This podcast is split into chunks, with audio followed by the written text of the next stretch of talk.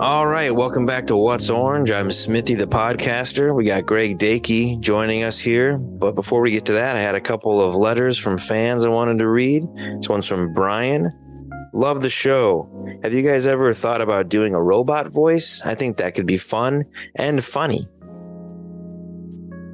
We never have thought about that. Definitely will consider it. Um, yeah. And this next one here is from Clarice. And she says, I love what you do. I've listened to every episode 12 times from 12 different devices in 12 different locations. Keep up the great work and ask Greg, what's your favorite candy bar? Uh, don't do that. Don't listen to it 12 times on 12 different devices. That's going to skew up all of our numbers. Um, it's a little disheartening to hear that. However, uh, we do appreciate the support. So uh, keep listening. But um, and then the candy bar thing, I, I really don't think this is the time or place for that. But Greg, do you have an answer for that? I do. An all timer. It's Twix peanut butter specifically.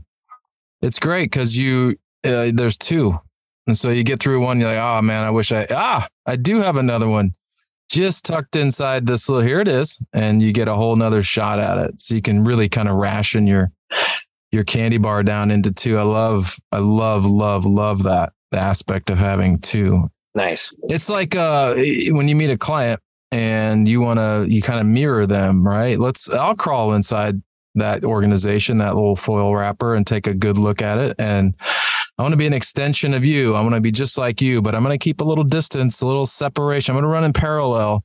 We're right there with you. I'm, but I'm looking at you. I got the perspective of sitting just off to the side, but I'm lined up with you, ready to go. And I'm, I'm going to change and, and, uh, go through a bit of metamorphosis to become just like you with just enough distance to tell you what it's like to be you. That's what a Twix is a good metaphor for doing branding work. Parallel tracks, but not overlapping. Just enough distance, enough perspective. You're in the package together. You're you're in the situation together. You yeah. have a client, they they know what they want, they know their vision. You know, your job is to do what what they can't do themselves, I guess. Yeah, double it up. Yeah, we you're good, but let's do let's double that up. And some, uh, you know, some people might say, "What about a Reese's peanut butter cup?" There's two, and they even have those little ridges around the outside. They almost look like gears. They interlock, and one spins the other. One spins one. Um, oh, you know what else does? Almond Joy and Mounds. They have two.